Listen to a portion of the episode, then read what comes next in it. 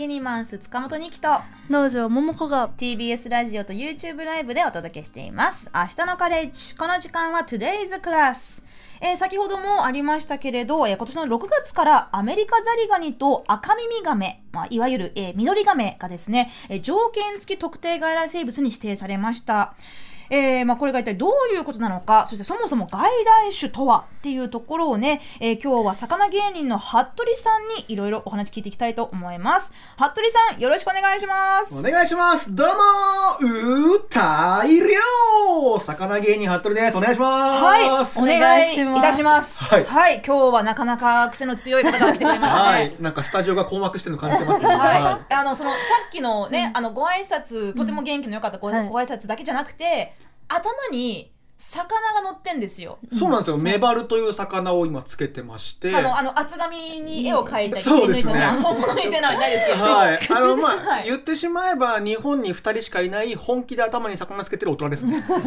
ですよね。もう一人ちょっとメジャーすぎる方がいるので、どうしてもやっぱツイッターとか TikTok で偽物って言われるんですけど、あらそうなんですか。はい。でもまあ本当に魚大好きなので頑張っております。いやあのツイッターでもね、えまさか魚芸人服部が明日のカレッジに出るなんて。ちょっとツイッターでざわざわしてるあの界隈がありましたけれど。本当ですか。ありがとうございます。いやいや、こちらこそです。あのメバルですか。メバルです。なぜなぜメバルを頭に書こうって書こうってか載せようと思ったんですか。最初はあのハゼが好きだったんで、ハゼってわかります？どういう魚かイメージ。イメージよくあの加工とかでもうお子さんも簡単に釣れるみたいなで、天ぷらにすると美味しいみたいな茶色い魚なんですけども、釣り堀とか釣り堀ではあんまりないかな。どっちかっていうとなんか川の河口、海辺の近くみたいな、それが好きでそれつけてたらいろんな人から地味だから買いなさいって言われて、ちょっと目立つ目が大きい魚にしようと思ってメバル、メバルの中で一番メジャーな薄メバルという種類にしてつけております。なんか赤茶でね、こう可愛らしい感じのね。そうですね。あの釣りでも人気の魚ですね。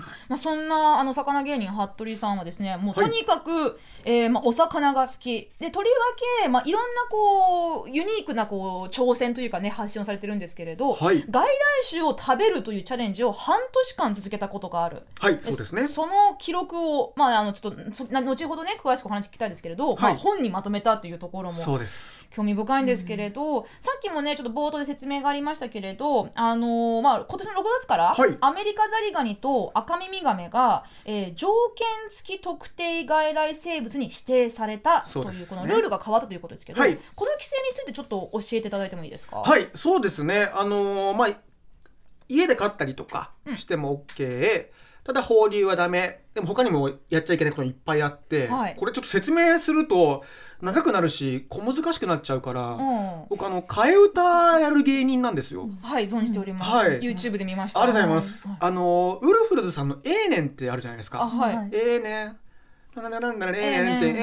あれに乗っけて何が良くて何がダメかをちょっと解説してもよろしいでしょうか。ちょっと不安。不安。生放送大丈夫ですか。大丈夫ですかね。お願いします。お願いします。はい、行きます。ええねん、捕まえてもええねん、家で飼ってもええねん、食べてみたってええねん、キャッチ&リリースええねん。一度捕まえてたら外の川や池に放流するのはあかんねん、販売したらあかんねん、購入してもあかんねん、輸入するのはあかんねん、大勢の人に配るのはあかんねん、立派な犯罪になんねん、罰金かかってくんねん、さんびゃくまんえんまたは懲役さんねん。ありがとうございます。すごい。ありがとうございます。分かりやすかった。もうなんかリズムで覚えちゃってください。こうやって、はい、これで覚えてさんびゃくまんさんねん覚えます。はい、そうですね。まあとにかく思いつみだっていうのが伝わると思います。まあ要はしかも今の替え歌、歌うだけじゃなくてでっかいスケッチブックにもう一小節ごとにもうでかい見開きで絵を描いてくれてるんですよ。そうなんです。あの毎回僕どのネタも一生懸命絵描くんですけど、ラジオ出るたびにちょっと微妙な感じになるという。いやいやいやいや、だけで伝わるものは伝わったと思うんですけど、伝わってますかね。大丈夫かな。あのよかったらイラストの付きの動画も僕のツイッターとか載ってますので、はい、ここ見ていただけると嬉しいです、はい、まあ、あのそのための YouTube 配信ですから YouTube 始まったので、そういう方は分かったと思うんですけど、はい、頭にねメバルの捨てる方がねいますのでね、 YouTube でチェックしてみてくださいお願いします、はい、こう今みたいな感じでいあの服部さんいろいろなその魚に関するそのなんていうか、まあ、情報提供というか、うん、こんなお魚あるんだよっていうことをなんかその歌に乗せて知ってもらうと、あ、これいけるぞって思いついたのっていつ頃なんですか？あ、そうですね、一番最初もそもそも言うとダイビング大学のダイビングサークルの飲み会でなんかやんなきゃいけないって、まあ、余興担当みたいな感じだったんで、はい、その時にスタンドバイミーってスズメダイに聞こえるなって思ったんですよそうなんだ、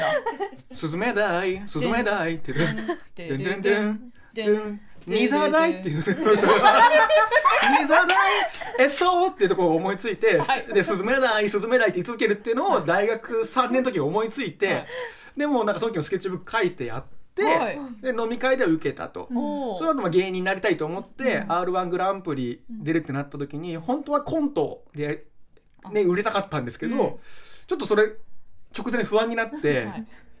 な, なぜかそっちのスタンドバイミーやったらそれでいっかい戦受かっちゃって、あららそっからあこっちの方がいいのかなっていうことで魚替え歌をやるようになり、それプラスやっぱあのテレビで無人島でサバイバルみたいに出たかったから、うん、でも声かかんないから、うん、もう自主的にやろうってことで釣った魚しか食べないみたいなことやり始めて、はい、でいろんなシリーズ日本一周してさんびゃくしゅるい釣るとかいろんなチャレンジやっていく中の一番最近やった、まあ、長期やったやつがまあ、半年間外来種食べ続けるってやつだったんですよね。めっちゃ体張るタイプの人そうなんですよ、はいはい、なんか最初はこう体張ってテレビに、ね、出る注目されたいと思ってたんですけど、最近なんか体張るのが楽しくなっちゃってなんかいやね、はい、アドレナリン出るでしょうね。そうですね、ちょっとさっき の, あの、はい、すごくあのせっかくねあの分かりやすく説明してくれくださった、はい、この条件付き特定外来生物 の, その視点の話ですけれど、はい、つまりそのアメリカザリガニとかアカミミガメはまああのペットとして飼うのはよし、大丈夫です。ただ責任を持って最後まで面倒を見てね、じゃないとどうなっちゃうんですか？えー、違法ですね、はいはい、うん、あの懲役さんねんです、はい、だからその生態系にどう、ただその外来種っていうのはなんかこう悪い生き物っていうイメージが、ね、ここから見えて感じるところがあるんですけど、はい、まあ、よくメディアでもその外来種取る取って、うん、そのなんかその日本の環境を守るぞみたいな、うん、そういうイメージが強いと思うんですけども、そもそもの、まあ、基本というか最初の外来種が何なのかっていうところから言うと、はい、うん、えー、人の手によって本来の生息地じゃないところに持ち込まれた生き物のことを外来種っていうんですよ、うん、だから渡り鳥みたいに自分でやってきたものは外来種って言わないです、うん、で人間が持ってきた、それがあのわざとだかわざとじゃないかも関係ないです。その、うんうん、あ、これは食べたら美味しいからうち自分の国に持ってこようって場合もあれば、船の荷物にくっついてきちゃったみたいな、はい、これも両方とも人間の手によるものなので両方外来種になる、うん、でこれあのよく誤解されがちなんですけど、いつ来たかも関係ないです、うんうん、あのこれ意外な話で我々が毎日食べてるお米、お米つまり稲も、まあ、その縄文時代に大陸から持ち込まれた、ね、人間が持ってきたもので定義で言えばれっきとした外来種になるわけですね。うん、でもまあ今はなんていうのかな、まあ、お米どんどん作りましょうっていう、そうですね、世の中になってますけれど、はいはい、その中でもあの全部の外来種がダメっていうわけじゃなくて、うん、えー、中にはその外来種が来たことによって天敵がいなくて極端に増えちゃうとか、はい、えー、捕食する能力が日本にいた生き物よりもずっと高いから、うん、もうバクバク在来種食べちゃう、うん、あとは日本の侵略的外来種って言われていて、はい、それはもう対策が必要になってくるということですね。なるほど。じゃあそのアメリカザリガニやアカミミガメ、まあ、もしかしたらね子どもの頃にあの近所の公園とか池とかね、うん、川で釣ってたよとか、はい、あのあの見つけてたよっていう方も、ね、いるかもしれません。まあ、今でもねあのそういう遊び、うん、川遊びとかするかもしれませんけれど、はい、まあ、こういう生物を、えー、まあ何でしょう、こうほ放っておくのが一番なんでしょうかね。そうですね、うん、えー、ただその数を減らしていかなきゃならないってそのその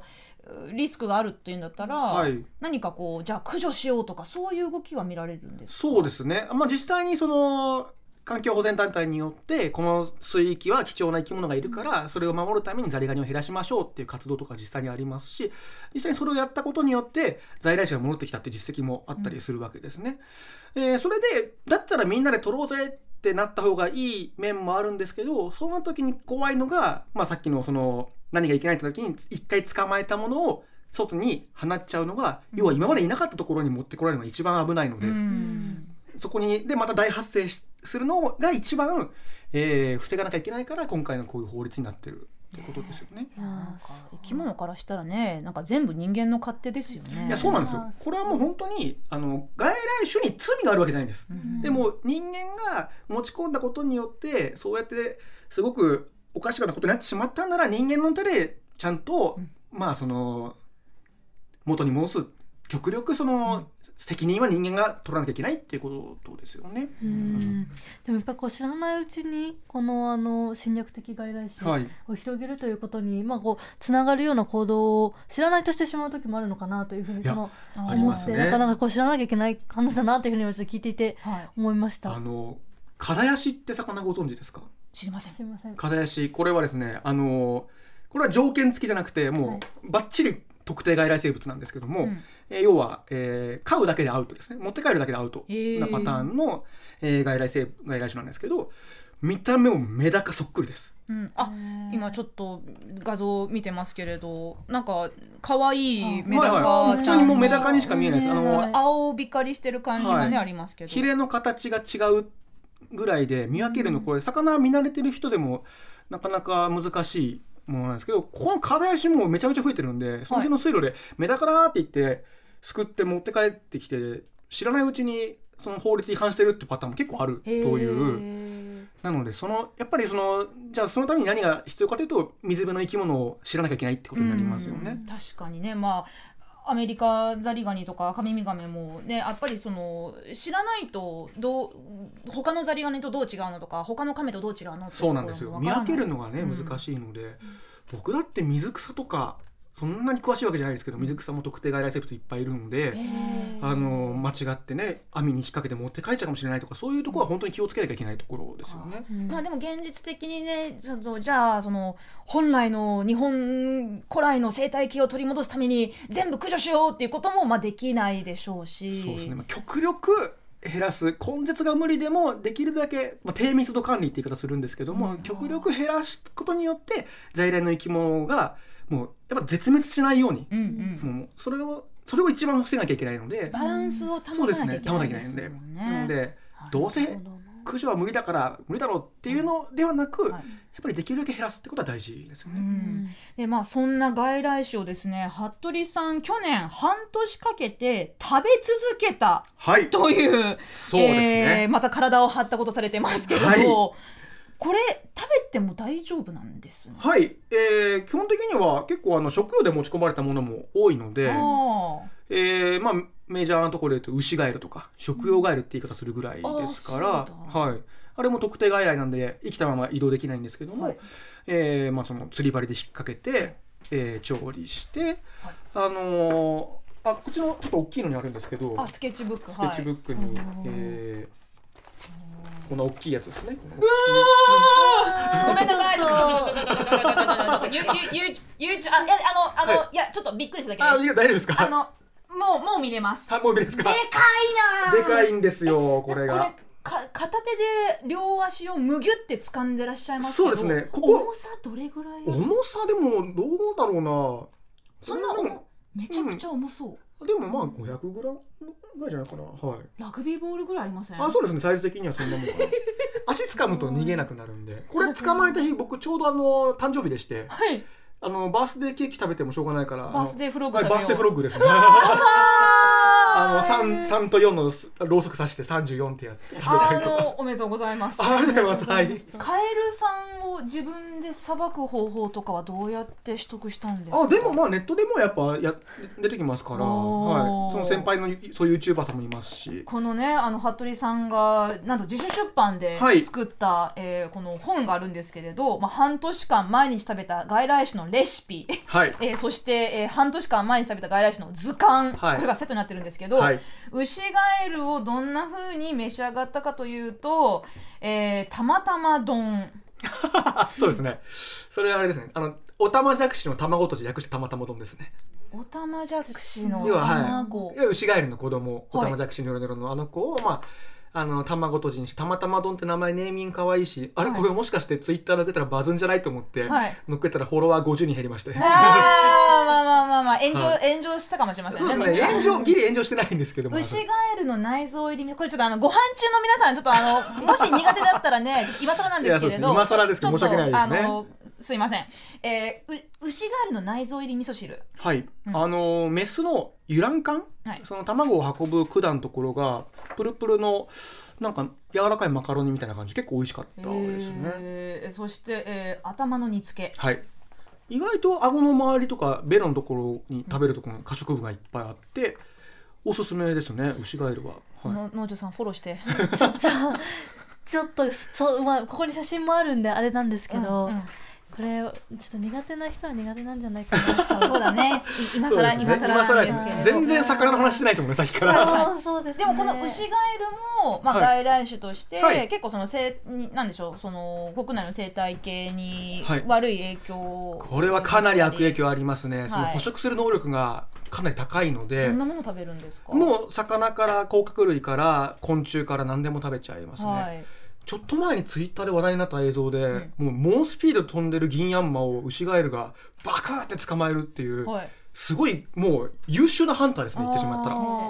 じゃあ捕まえるのも結構難しいんじゃないですか。難しいです、はい、もうなんというかこっちの気をなんかこうすぐに察して飛んで逃げて、あのビョーンって逃げてっちゃうんで、うんうん、結構ひそーっとこっそり近づいて竿を伸ばして釣り針でクイッて仕掛けてってやってますね。ハンターを服部さんがハンターになってる、はい、あのいろんなその外来種を半年間食べ続けたってことですけど、はい、え毎日外来種を食べる。そうですね、毎日食べ続けて。どこで見つけるんですか、そんなに。いや、そうおっしゃいますけども、本当に外来種だらけですから、はい、その辺の水辺ザリガニいくらでもいますし、アメリカザリガニいくらでもいますし、うん、今回植物もやったんですよ、うん、植物、そうか、植物も、はい、あの河原に散々生えてるあのセイタカアワダチソウ、はい、あれも外来種なんで、セイタカアワダチ、ちょっともう癖の強すぎる春菊みたいな感じだったんですけど、アメリカナマズのハンバーガーも食べてらっしゃいますね。ハンバーガーしましたっけ、アメリカナマズのそぼろ丼、アメリカナマズのそぼろサラダ、はいはい、結構あれでも、あのもともとお料理がお好きだったんですか。あ、そうですね、居酒屋でバイトしてたので、はい、魚さばく系の居酒屋で出せそう今までいろんな外来種を、はい、えーまあ、こうご自分で半年して調理して、はい、意外とこれ美味しかった、もしくは意外と全然美味しくなかったってものって。あ、意外とって話になりますかね、はい、予想通りうまかったらと一番うまかったら言ったら、えー、あれかな、あのー、うちでザリガニザリガニ、あの、はい、アメリカザリガニとはまた違う特定外来生物の、うん、えー、北海道とかで主に増えてるんですけど、最近全国で結構ちらほら増えてきているもっと大きいザリガニですね、はい、なので見た目がもうほぼロブスターみたいな感じなので、味もアメリカザリガニも濃くて身もしっかりしてて、はい、半年間食べてながら一番美味しかったのはその子かなっていうのと、意外とうまかったで言ったら、うーん、あれとかかな、見た目と反してみたいな、見た目と反して、これ食べたっていうと沖縄の人にどん引かれるんですけど、はい、沖縄で大発生してるアフリカマイマイっていうでっかいカタツムリ、アフリカはマイマイマイマイ、はい、はい、あれはぬめ、その触っちゃダメなんですよ、はい、あの皮膚に傷があったりするとそこから寄生虫が感染しちゃうっていう、もちろん生で食べちゃダメっていうやつなんで、うん、もうその捕まえた時に生でその手で触らず素手で触らずに、はい、もうトングで掴んで即その場で、あのー、コンロで煮沸して、はい、それから持って帰ってってやって、あ、触るのはダメだけどちゃんとあの下準備したら下処理したら食べれるんです、ね、食べれるという手のひらぐらいの大きさですよ、カタツムリって言っても。生きたまま沖縄から持ち出すのが確かあの外来生物法とは違う植物貿易法かな、また違う法律で、はい、えー、持ち出しできないんですけども、これはでもぬめり取っちゃえば普通に貝だなっていう感じでしたね。まあでも貝もカタツムリもね、だってまあエスカルゴっていうのは、はい、エスカルゴを食べるわけですから、あの服部さんとしてはこういうその外来種を半年間食べ続けたっていうことを、はい、まあ、ご自身でやってそれをまあ動画に上げたり本に出されたりして、はい、どういうことを、うん、なんかいろんな人にこう知ってもらいたいって思ってらっしゃるんでしょう。そうですね、なんというか外来種の問題ってすごく意見が分かれるとかだと思うんですよ、うん、何がいけないのってかわい駆除するのかわいそうじゃないかっていう人もいたりするし、でもやっぱ環境のことを学んでくるとこれは減らさないわけにはいかない絶対減らす必要がある場所も出てくるし、まあ、人間のせいでこういうことになっちゃったから、はい、人間の責任で何とかしていかなきゃねってことですよね、はい、でも最近だとそのお子さんが外来種いけないものだって言ってその水辺でこうザリガニをちょっとやっぱお子さんもねスイッチが入っちゃってなんかこう踏み潰してるお子さんがいてこれはどうなんだみたいなっていう風になってくるときに悪者扱いされるのも違いですよね、はい、その中である意味僕の中では、まあ、最初はバブラックバスだったんですけども、うん、バスも僕は大好きだったヤマメとか海で釣ったメバルもみんな同じく釣って食べる対象にすればいいじゃないかって思って、うん、とにかくじゃあ食べてみたらどうなるのか、そのいろんな人が興味を持つ入り口として食べるっていうのはいいんじゃないかって思ってやり始めたのがきっかけですね。いやでも本当になんていうかその自給自足って、まあ、いろんな形でねやってる方いますけれど、はい、外来種の自給自足っていうのはまあ自足自給いやでもこれはでも逆に言えば外来種で自給自足できちゃうってことですから、そんだけ今外来種だらけだっていうこの裏返しでもありますね、はい、なんかこう食べるにあたって例えばその、まあ、さっきのあのアフリカマイマイみたいに、はい、ちょっとこうあのコツを知らないとなんかちょっと、まあ、毒があるかもしれないとか、はいはいはい、こう怪我をするかもしれないっていうこともあると思うんですけどありますね、はい、そういったところは服部さんはもう独学とかいろんな専門家に話を聞いたりそうですね詳しい人に聞いたりとかやっぱ日本中その外来種取るためにもあるので、うん、各地に詳しい人、はいまあ、友人でもいろんな方がいるのでガイドしてもらってっていうことで基本的にやっぱ外来種ってその淡水のものが多いので淡水の生き物は生で食べない方が絶対にいいので、うん、加熱はしっかりするってところを大事にしてるのとカミツキガメみたいにもう本当危ないものいるので、うん、それはやっぱりガイドの子にしっかり教わりながら取りましたね、はい、服部さん的になんかこういうことをなんか試してみたいっていう人に何かこうワークショップを や, やるとかそういうことは考えてませんか？ワークショップですか？なんだろうなんか実践してみたいって人いるんじゃないかなって思ったり、まあ、多いとは思いますね、うんはい、そうですねあの僕がもう本当に心の師匠と仰いでる方に、うん、野食ハンター竹本明さんって方がいらっしゃるんですけども、はい、で一緒に釣りしたりもする仲いい、うん、仲良くさせてもらってるんですけどもその方はアメリカナマズの釣りの大会を や,、うん、やっていてみんなで釣ろうぜみたいなことをやって、うん、で釣ってたのはみんなおのおの持って帰って美味しく食べようみたいなのはそれは僕も毎年参加したりとかしていますね。なんかねそういうこう、はいまあ、普通の釣りとか普通のその自然の生き物を知るっていうところちょっとまたさらにこうワンランク、まあ、上がるっていうかなんていうかねちょっとこう知らない世界のように感じますけれど で,、ね、でもまあ実はすごく知らないうちに、まあ、身近のねもうせあの生活圏にもこういう外来種いっぱいいるかもしれないしそうですね本来は身近な生き物が在来種だったはずなので、うん、そこの部分を含めて学べるといいのかなとは思いますね。えここからはリスナーの皆さんが届いています魚に関する質問を魚芸人服部さんに答えていただけたらと思いますので、はい、よろしくお願いします。お願いします。どんなのが来てるかな。はい。はい、えーあ元尾さんからいただきました。ありがとうございます。えうちの実家の近くに印旛沼がありそこにはカメツキガメが生息しております。ネットで見るとこういった凶暴そうなカメを調理する動画があり私もいつか捕まえて食べてみたいです。スッポンは時々生きているものを買って調理していますので慣れています。羽鳥さんにアドバイスいただけたら嬉しいですといただきました。なるほど。えー、僕もカミツキガメ今までにひき捕まえて食べてますけど、うん、両方ともインバヌマですね。本当に噛みつくんですか？もうかあの本当に噛みつかれたらもう指なくなっちゃう、えー、本当になあのこれ先に言っておきます。あの僕からおすすめしたわけじゃないってことだけあの先に、はいはいうん、あのもう極力本当にあの危ないので、うん、あの不用意に近づかない方がいいっていうのは前提として、うん、こっちから手出さなければ、はい、向こうから襲ってくるようなカメじゃないですから。見た目の特徴としてはサイズどれくらいなんですか？サイズはですね、うん、まあ赤身見るでかいですね、はいまあ、僕も捕まえたやつで甲羅がさんじゅっセンチぐらいだったかなこんなもんで、うん、で頭がずっとあの赤身よりもでっかくて、うん、甲羅ひっくり返すと、はい、赤身ガメって甲羅がすごく広くて分厚いんですけど、はい、すごいなんか薄くて細いんですよ、うん、要は可動域が多くて早い、ね、早いしなんかより、まあ、そのアクティブなカメですよね、はいえーまあ、これも一応あくまでご参考にですよ、うん、ご参考にだと、まあ、普通にサバの切り身と頑丈な釣り針釣り糸で何本か針を入れといてえー、時間経ったら回収したらついてるので、それを網ですくってで捕まえたら、まあ、速やかにちょっとここもね、えー、あんまり言及するとあれかもしれないけど、まあ、速やかに首を落としてっていうふうにしないと危ないので、はい、ということで、えー、そこの手順はすっぽんと変わらない感じ。これね、困ったことに僕赤耳ガメとカミツキガメは結構さばいてる、まだすっぽんさばいてないっていうそのなんか参考になる、申し訳ないですけど、ただ甲羅がやっぱ硬い、まあ、でも赤耳よりは楽ですけど、うん、僕はその亀さばく用に家にその電気の、電気のこぎりがあって、はい、あの電気のこぎり買うときにホームセンターの人にどれがいいですかねって言って、木を切るか金属を切るかで違うんですけど、な何切るんですか、あの亀ですって言ってすごい空気になったことがいっかいあるっていうはい、なかなかいいね、言わないですもんね。はい、そうですね。はい、ありがとうございます。まあ本当にあのー、今日のお話聞いてね、なんかこうやってみようかなってこうでき、まあ安易に思ってほしくないんですけれど、ちゃんとね、ねこうまあできれば専門的な、ね、知見を持った方と一緒に、はい、えー、やった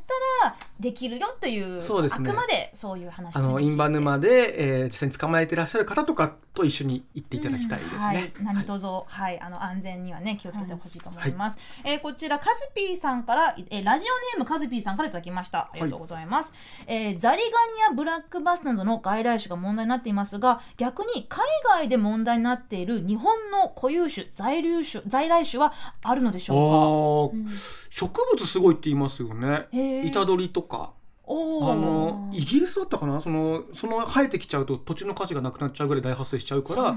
本当にもう厄介者になってるとか、クズも確かすごいことになってるとか言いますよね。雑草扱い、そうですね、もうやっぱし、なんでしょうね、そのやっぱその地域地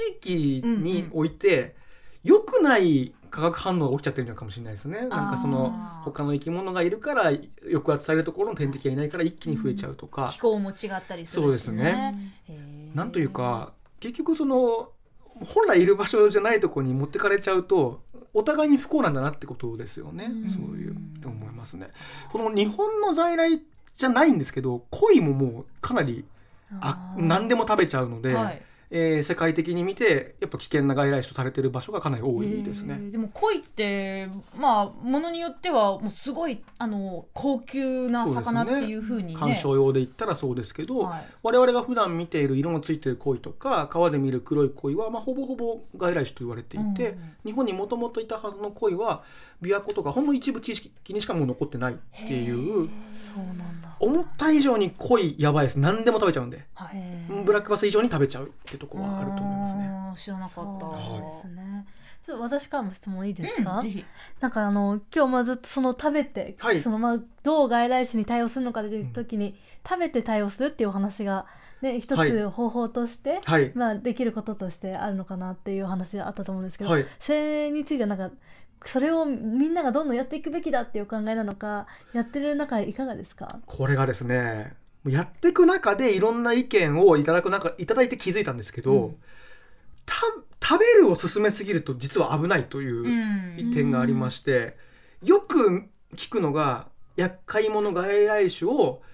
取ってじゃあこの地域の名産品にしようぜみたいなとかってなると、うんうん、名産品になって人気メニューになって、例えばその外来種を使った人気メニュー定番メニューとかそれを使った工場を作るとかなったら、うん、そうなった時に今度はその外来種いなくなったら困る人が出てくるわけじゃないですか。で結局あの減らさないでくれって流れになっちゃうから、もうすでにその在 外, 外来種と在来種の若干のバランスみたいなものが出来上がってるところもあるかもしれないってことですかね。まあそうですね、そこも難しいところですけど、うん、とにかくその産業として推し進めすぎると、うん、はい、人間が減らす、それを減らすと困る人間が出てくる。でもそうですよね、典型的なのがまあ、バスですね、はい、バス釣りでもうそのね職業にしてらっしゃる方生きがいにしてらっしゃる方いっぱいいるけど、そういう方はやっぱりバスを減らされたら困るので、うん、そこはやっぱり衝突してしまう時もあるということですね。うん、そうですよね。やっぱりそのできれば、まあ、いない方がいいものっていう定義と そ,、ね、はい、それを産業にした時に、はい、結局持続可能であってほしいっていう思いの交差がやっぱりなかなか で, でも関心を持ってもらうためには一つ入り口として食べるということがあるしっていうところですね。で外来種侵略的外来種に関してはサステナブルであってはいけないというところをまず念頭に置いておかないと話変わってきちゃうし、それが話が大きくなってきた時に参入新しく参入してくる人がその環境の理解があるとも限らないっていう部分の怖さはあるので、うん、食べる時に僕はそれをプラス そのそこまでセットで発信しなきゃいけないなとは思ってるので、今質問していただいて今非常に助かりました今。確かにそうですね。だから最初にこうやってパイオニアとして始める人は環境への思いを持ってすごくやるんだけど、はいはい、その美味しいってとこだけがそう一人歩きするとみんなで面白そうやろうってなった時に問題ってこと、はいまあね、とても複雑な問題なんですけれど、まあ、その外来種の話をね、さまざ、あ、まな、えーまあ、エンターテインメントというか芸を通してね、はい、知って、えー、もらいたいという、そんな魚芸人服部さんでしたが、いやここでですね、えー、スタンドマイミーを聴きながらお別れとなります。歌います歌いますあ、いけるじゃないですか。ちょっと行ってみましょう。はい、それでは、はい、今日のゲストは魚芸人服部さんでした。デンデンデンデンデンデンデンデンデン、来るよ来るよ来るよ。ニザダイエソ玉カエルを運ぶ月長ひげない。今日のゲストは魚芸人服部さんでした。どうもありがとうございました。次は YouTube で見てください、はい、どうもありがとうございました。ねえねえ、モトブルって知ってる？モトブル？そうそう、モトブル。モトブル？そうそう、モトブルモトブル。そんな僕たちモトブルのレギュラー番組が始まりました。毎週日曜午後じゅういちじから配信スタート。歌あり涙ありのさんじゅっぷん、ぜひお試しください。